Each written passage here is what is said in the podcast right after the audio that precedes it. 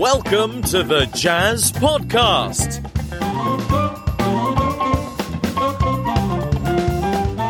In conversation with musicians from the UK jazz scene and beyond. And now your hosts, Rob Cope and Tara Minton. Hello and welcome to the Jazz Podcast. My name is Rob Cope. I'm your host, and today I'm joined by the incredible saxophone player John Waugh. How are you doing, John? Good man. Thank you very much for having me. Oh, it's our pleasure. I've um I've been enjoying your saxophone playing for a while now, and it's great to get to chat. I'm going to play the listeners a track of yours.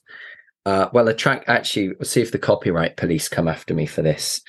Um, but what I want to play them is uh, one of the 1975 tracks with a mega tenor solo on at the end. This is um, Happiness. It's off their latest album, Being Funny in a Foreign Language. I'm going to play the last 30 seconds with the tenor solo. And if the copyright police come for me, listeners, then this segment will be entirely silent. Here we go.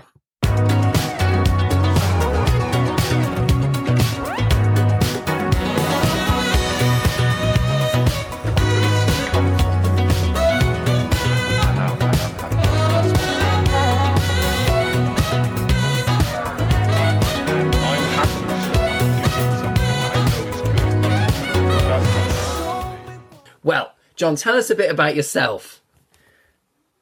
How, who are you? What do you do? Well, um, well, yeah, I'm a saxophonist, and um, I've, I suppose I primarily play with 1975, um, who are, for, for those who don't know, they're a, a pop band that they're from Manchester, um, and been touring with them since 2014 um, but recording with them since 2012 when they first put together their debut album. And um, I'm very fortunate that all of that very much aligns with my taste in music and the way in which I like to play the saxophone. Um, because as much as I come from a jazz background, I think um, I've always looked for areas within pop music to express myself within. Um, I very, very rarely play jazz music. I I try my best to to practice it at home and, and I work on transcriptions. And it's maybe it's ironic that I teach a lot of jazz improvisation to students, but I very, very rarely play it live or work on it in in the studio. And so I'm very much the pop guy, really.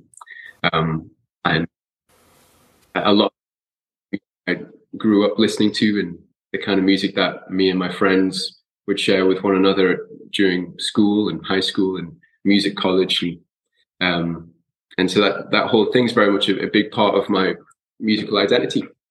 Where did you study? I went to Leeds College of Music. Ah, and when did you study there? Where were you, when were you there? So I that was between 2007 and 2010, and right. so at the time still had their um, the bachelor's degree in jazz studies. I think they've kind of combined elements of music now, but back then there was a dedicated degree course to jazz music. Um, and uh, I had amazing teachers, uh, Tori Freestone, Rob Mitchell, and Cy Kalo were my saxophone teachers. And um, it, it, was amazing for me. I, I'd, I'd look back on that uh, area, well, that time of study very fondly. Wow, that's amazing. We did our undergrads at the same time. I was at the Royal Northern 2000 and I graduated in 2010 as well. Um, so, yeah, we must have been really close without knowing it. So then how do you go from there to where you are now? How did it all start with like sort of getting into the pop industry and obviously now being hugely successful and, and massively in demand? Um, Oh, thank you. I, I, wouldn't go that far, but that's very kind of.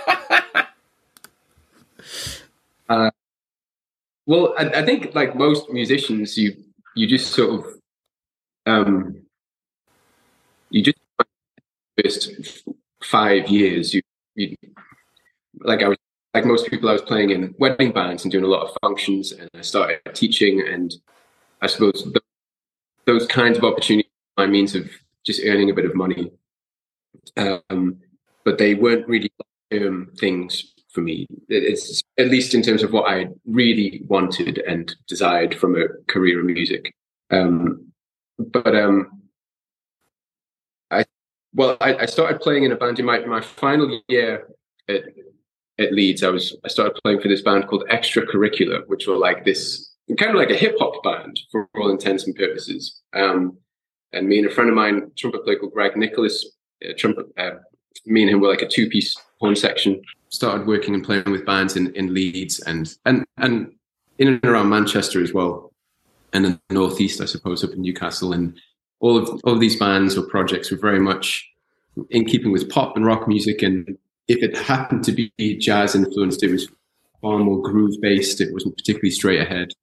And so I think just generally speaking, that put me in good stead for working with a pop band like the 1975. And um, I think they probably weren't too re- really aware of what I was up to. I think they just knew of me as being a saxophone player, and I'm pretty certain that I was maybe the only saxophone player that they knew of. And certainly, That's so great. a saxophone player that was similar age, and so that probably worked in my favor. Um, and so it, it was I, I suppose just I was extremely fortunate that I that I knew of the band. I, knew Matty when we were growing up as well, because um, he has ties with the Northeast, and uh, I grew up in Newcastle, and so we we have a circle of friends that all grew up together. If not playing music, heavily involved with other creative projects and uh, subjects in and out of school, and, and so um, I, I just happened to know the band um, but fortunately, anything that I'd done leading up to that point of working with them, I'd, I think I'd done enough groundwork to, to, to take the opportunity in my stride, I suppose. That's so great. Did they always have the, a sound of a saxophone on their music? You know, was it like, we need a sax, John, will you do it? Um, I think that only really arrived for their for their certainly their debut album and then maybe a couple of their EPs that led up to that because in their formative years as, as, a band, they were more, they were quite a heavy band. I, I, don't really know exactly what the right term would be, but um, more of like an emo band. And um, they didn't always have that um, like throwback 80s inspired sound, which I think the saxophone lends itself to very well within pop music. Um, and so they'd evolved a lot in sort of rebranded themselves and they had a ton of different names as well for their band before they landed on the 1975 and um, so again that's another thing where i was very lucky. They they at a, around that time they were making music that was very conducive for a saxophone player to play over. Um, yeah, I never. Li- I, I admit I never listened to them uh, uh, until the fifth album, being funny in a foreign language, and I was like, all right, let's see what all this is about. You know, all my students are totally obsessed with the band. I don't want them getting too far ahead of me. And I pressed play, and there's so much saxophone on it. I couldn't believe my ears. Like it's it's incredible that you've got such a big part in all of their music. You know, it's it's yeah. really unusual in like pop bands that are trying to be new. But like you said, it's got a real like vintagey feeling to it. But that's well, I think they when they got their break, there were a handful of other bands that were doing a fairly similar thing, not with the same kind of identity as the 1975, but M83 had just released that album. Um, uh, what's it called? I think it's called Hurry Up. We're, we're dreaming, or I can't remember. But big pops there. Midnight City, their song has a big alto solo at the end. That had been released maybe a couple of years before the 1975's debut album, and bands like Bon Iver, who have hev- who have always heavily featured saxophones and horns, and Michael Lewis on sax. He's quite a, a big part of Bon Iver's sound. Um, I think those two pro- projects probably had quite a big influence on the 1975 sound to some degree. Um, so there was enough of it going on around them to, I suppose, to give further context to them making the decision to have saxophone. Um, because it was just at the start of this kind of resurgence, I suppose, in pop music, saxophone being in pop. Yeah, it did have a period of not, and now it's like super trendy. Uh, you know, it's really like seems it's super in fashion at the moment, which is great. Yeah. great for us. Um, so how are you Yes, balancing? how do you balance? Like, how much of the year are you on tour at the moment? Well, at the moment, the bands are in the middle of a quite a, a big tour campaign, and so a lot of their the kind of cycle that the band have is that they'll spend however long making an album, and then they have a tour campaign off the back of that album for about eighteen months. And so we got together to rehearse for this campaign in July last year, and the tour officially started in at the back end of no, uh, sorry, October in the states. Um, and we've been touring on and off since then, and I think uh, we'll be running until early next year sometime. I think, um, and so I'm I'm away a lot, which is which is great in a lot of ways, and it's really exciting, and it's in terms of my career, it's very much exactly what I'd like to be doing. But then it's tough being away from home and away from my partner, and so to strike a balance is I think it's it's a type of thing that most musicians struggle with, even if you don't tour, but if you just work most weekends, you know, playing gigs in and around town, playing late sets, um, you, you miss out on a lot of quality time that would normally be spent with family. Um, and so it is it's a very hard thing to strike a balance uh, between your work and home and family life. Is there anything you've done that's been like particularly successful as a way to help? Because I do know a lot of people, like you say, on tour who love the gigs but hate the lifestyle attached of like sleeping on the bus and never just being in your own bed. You know, there's bits of it that are really glamorous and there's bits that aren't. How do you how do you actually help yourself like if you're away for a long time to to get to feel good?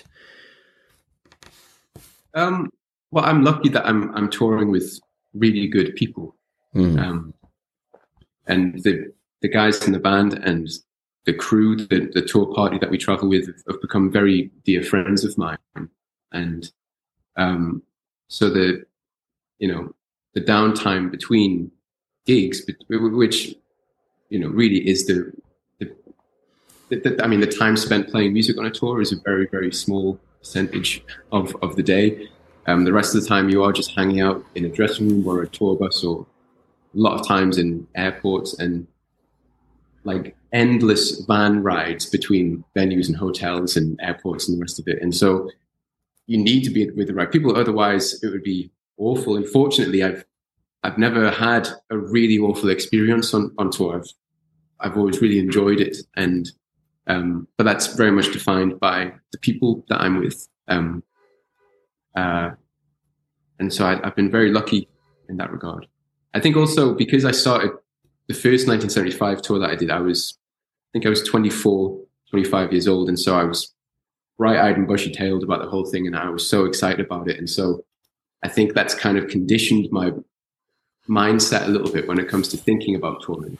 And so I still get really excited to tour. And, and I, I don't mind being on a tour bus at all. I'm quite comfortable in that environment. And um, I've gotten so used to essentially living out of a suitcase and being in hotels a lot of the time that I I don't mind that at all. And um, and then just the basic things of trying to look after yourself whilst you're traveling, trying to you know go to the gym or, or try and eat well, try and sleep as, as best you can, and and try not to party too hard. But I think those days are kind of behind us anyway.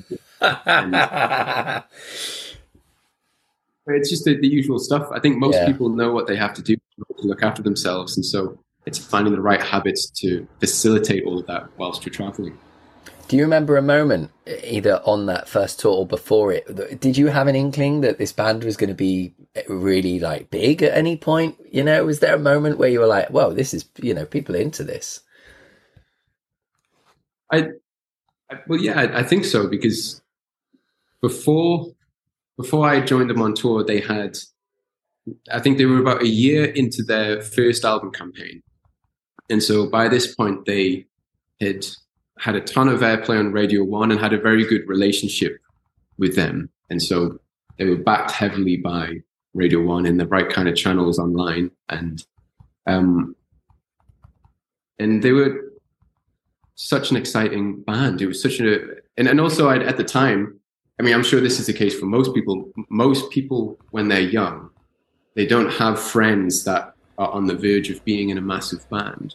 There are a lot of musicians who have very talented friends who do well within their scene and are very well respected and held in high regard. But when you have close friends and like a, a network of like your social circle, for me, that was up in Newcastle.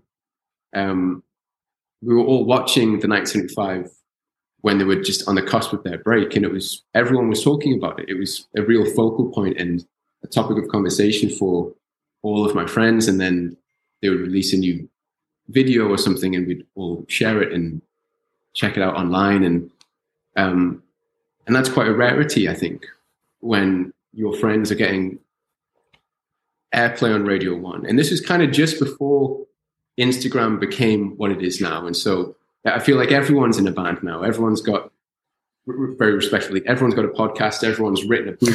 everyone's. Sorry, John, that's incredible. Sometimes. Respectfully, everyone's got a podcast. Yes, no, but, you are, I agree. I, I, really do. I, I really do mean that with all my heart, very respectfully. But hopefully, my point is is clear that it's it's very easy for people to really pretend that they're doing something when they perhaps may not be that. You know, you can. Yeah. Um, and whereas ten years ago, that wasn't so much of a thing. I think if you became recognized for doing something great, it was because you were doing something really, really great. Um, and uh, also, just to reiterate, I I really love this podcast so much, and I, I was listening to Bob Reynolds episode, and I know that you've had Ben Wendel on, so it's a, a legit thing that you guys. I tell you, for me, when it blew up, we'd had like four years of amazing UK based guests, and I'd maybe done 220 shows or something. And I was sitting at school and I was like, well, I think I've done enough that I have the right to just ask everybody and everybody will say yes. And I thought, well, the biggest fish is Sonny Rollins. So I'll just emailed him and he was like, yeah, great. Call me on Friday. And I was like, oh, wow. I spoke to Sonny. And then I was like, well, Bob Mintzer has to say yes now. And then John Scofield and Maria Schneider, you know, suddenly like everyone, like if Sonny said yes, then we better do it. So, um, it's, yeah, that's that's good for me. But but well, while we're on the subject, thank you for making the time because it's wonderful to sit and talk about the saxophone. Um, can you tell oh, us cool. how how did you first get into the sax? Was it uh, how old were you and where did this all start? Um, well, I was ten years old when I started playing the saxophone, and then prior to that, I was playing piano a little bit, taking piano lessons at primary school and that kind of thing. Um, and I think even before I was playing the saxophone and when I was just playing piano, I I really, really loved music. I was always drawn towards it. I was I can remember being very moved by music from a young age. I always wanted to dance to it or sing along to it in the car when I was with my mom or dad in the car. And um, I was always listening to it. And I'd just, I think I was very lucky to have the right people around me to, who recognized that I had some kind of a connection to music and they could help point me in the right direction. And so I had um, a family friend of mine called George Irving, who was certainly one of those people, and he put me onto great music like Steely Dan and Michael Brecker. Oh, I love those ones. The, yeah, yeah, yeah.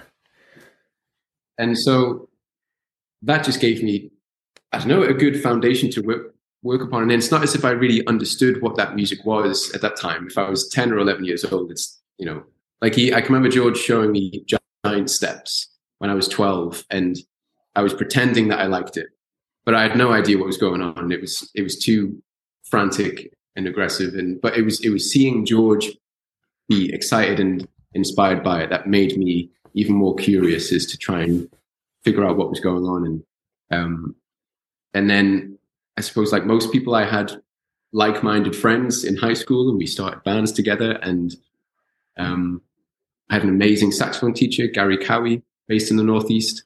And um, he was just, he had this endless encouragement and um, is still very much a, a pillar in the musical community, especially within music education um, in, in Newcastle and Northumberland. And it was I, I, was spoiled rotten with encouragement and the right kind of people that had a, a good influence over me um, throughout my teen years. Did you always know you wanted to go to music college? Was there anything else in the running? Um, I think so because I had there were a couple of people that were maybe two or three years older than me in school and in the youth bands that I was in, like the the county I used to play in the Northumberland County Youth Jazz Orchestra and the regional youth jazz orchestra, which is based at the Sage Gateshead. And um, a couple of the other kids that were in that, who were a little bit older than me, had went to Leeds. Um, saxophone player called uh, John McKillop. Yeah, you know John. John well. Yeah. Um, yeah, and um, and also John uh, Johnny Blue Hat Davis, who's Sam Fender's saxophone player. He was also right. in those same youth bands. So um, seeing those guys, seeing those guys go off and do their thing. And I don't know if John went to uh, Johnny Davis went to uh, music college, but still they, they had an influence over me, and I kind of knew that I was going to at least try to to go down that route. But um, I, I think if I was to do anything else, it, like I did graphic design for my A level as well as music and music tech, and I might have done that, but I think based on how I'm talking about it now, you can probably tell I didn't really want to. I think there was no other option really. I think I, I uh, the decision was almost made for me because I, I just didn't want to do anything else. That's kind of beautiful when it happens. It's easy, you know. You got this one life skill. You're yeah. good at it. Just go with it. Uh, sorry, it sounds like I'm accusing you of not having any other life skills. It's just I don't. Oh no, no, you know, no. This is it. I can like blow into this tube, and that's it. That's the only thing I've got going. Um, do you have a saxophone? Do you have a favorite saxophone of all the ones that you own? Um, uh, probably my Mark Six, my my tenor. It's downstairs. I mean, I can run and get it if you want, but I I um. I think it's, it's in your yeah, profile I got picture. A, might be. Yeah. When you when you join the call, what's that one? I think it is. Yeah, that'll be my um my Mark Six. Um, and I haven't had. I've I've got Mark Six Alto as well, but both of those horns are quite new in the grand scheme of things. I um I got my tenor at the end of 2019, and I just got my alto. I got silver plated uh, Mark Six just a few months ago. Has it been replated? Sorry, has it been um, replated or is it like, or did you just buy it and it was already like silver and off you go? I think it's. I don't think it's been replated. No, because okay. there's still a fair amount of wear on it. Yeah. Well, where yeah. it's I don't know too much about that kind of thing, but I'm no, I'm I don't. I don't. I don't pretend. I know Bob Mintzer's got his ones like he's like dipped it in gold, so it's like looks brand new, gold plated, you know. But but it's a Mark Six. It's kind of crazy thing to do to a sax. Sounds good though. Um, um, but yeah, so I the the, the tenor's from 1972 and my alto is from 1973, so they're both six digit sixes, and so they they're generally more free blowing um, anything that I've tried from from an earlier era of Mark Six horns that tend to be just for me a little bit stuffy, and I can't mm.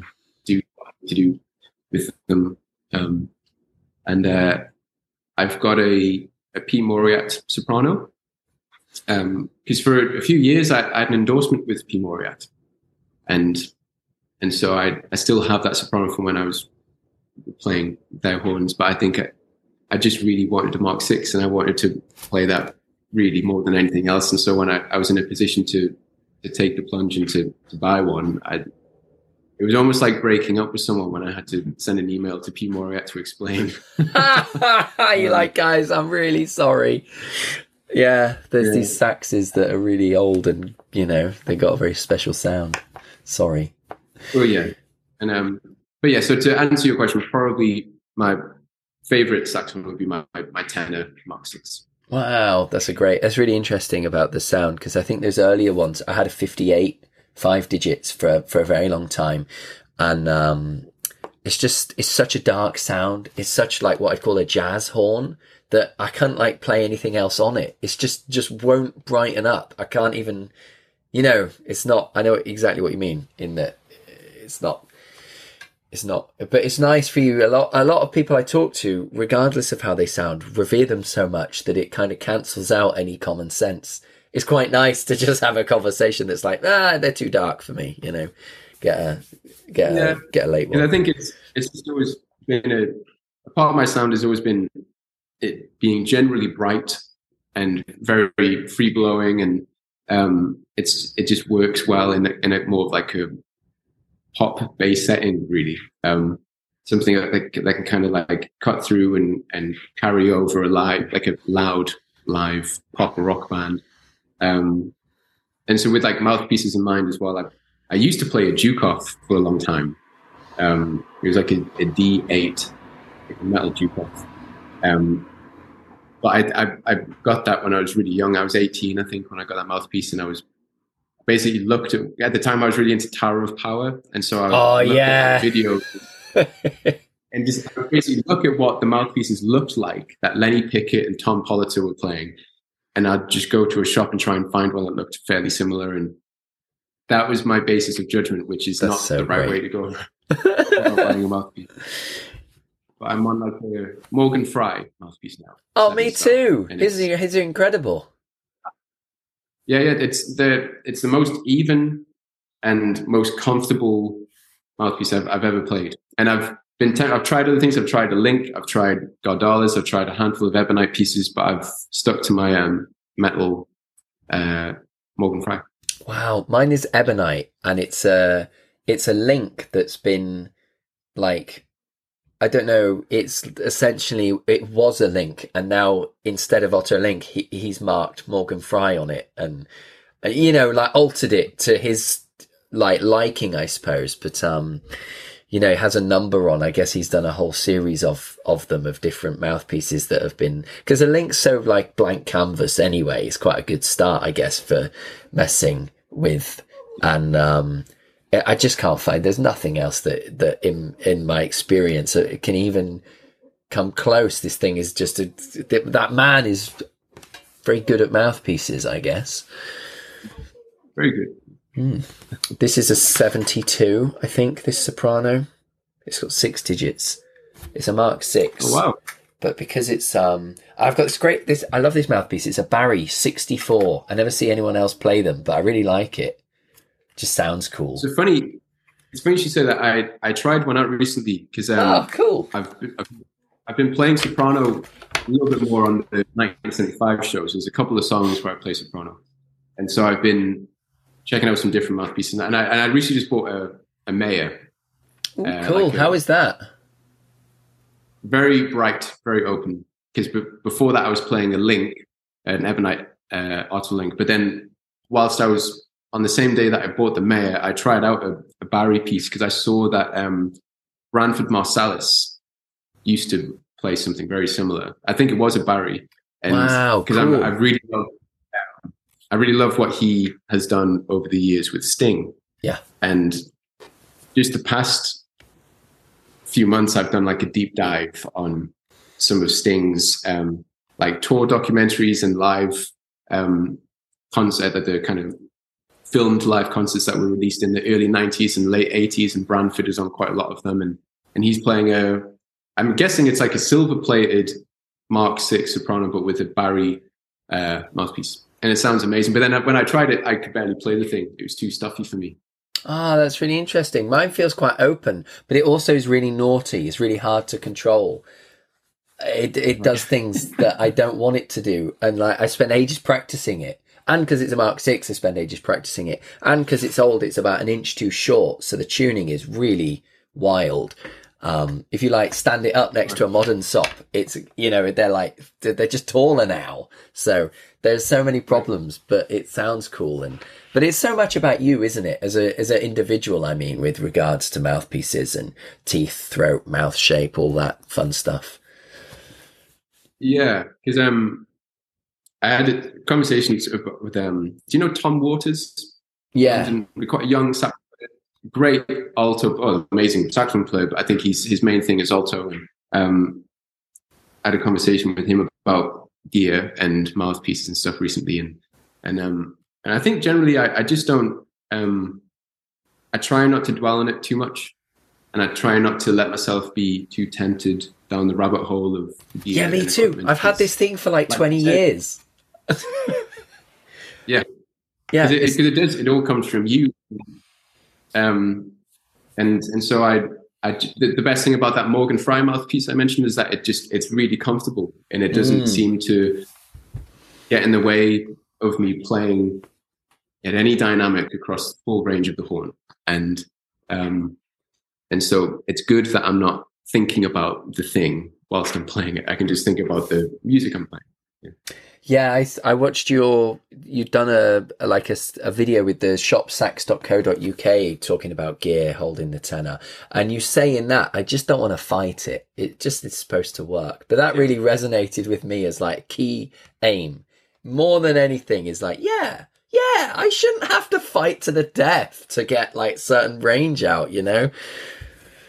Yeah, yeah, absolutely. Yeah, um, I mean certainly with tenor, that's I think I'm at a stage where I can just play fair on a good day, play comfortably. But um, it's funny, alto is kind of like a weird kind of black magic thing that I just can't really figure out in its entirety yet. There's still a lot of like little niggly things that I need to work on with that, but um, I'll get there one day. That's that's interesting that you've because I feel the opposite way. I would rather feel like that on my tenor. My alto will behave; it will do what I want. I'd much rather play the tenor. I'm much more of a like Michael Brecker, Chris Potter kind of place in my brain, uh, and it just doesn't. It, I, it's still a bit of a scrap. But um, is there anything specific with the alto that you that you feel like it is makes it difficult? Um, I, I don't know. I think um, because the thing, the main thing that I, I need to work on is intonation. Right. So in certain areas, and it's not that it's to do with it being a Mark Six because it's consistent on different horns, different mouthpieces, and so right. it's, it's something to do with the, just the core elements of playing the alto saxophone. The certain things that I'm. Hopefully, it doesn't come across. I don't think it is noticeable for a listener, but it's certainly at the forefront of my mind whilst I'm playing. yeah. Um, it's a funny, but uh, yeah, it's, it's Sorry, you carry on. I think it's just because it, for me, it's quite a new instrument. Even even though I started on alto like a lot of people do, and I, have just primarily been a tenor player for 15, 20 years, and so I'm I'm now playing a little bit of alto. So I'm I just I've had to do a bit of homework to to catch up, I suppose. Wow, amazing. John, thank you so much for coming to talk to us on the Jazz podcast. It's been amazing. I could do this all day. Just just like we haven't even talked about reeds. Oh my gosh. But um let's come back to that. Um it's been a massive pleasure. Thank you so much for coming on the show. And our listeners are going to love this, especially the sax players who are into gear because this has been really interesting. Thank you. of course, thank you for having me. It's been a pleasure. Thank you so much for listening to the show. We'll see you next week. Here is a fantastic saxophone solo from John. This is the track If You're Too Shy, Let Me Know.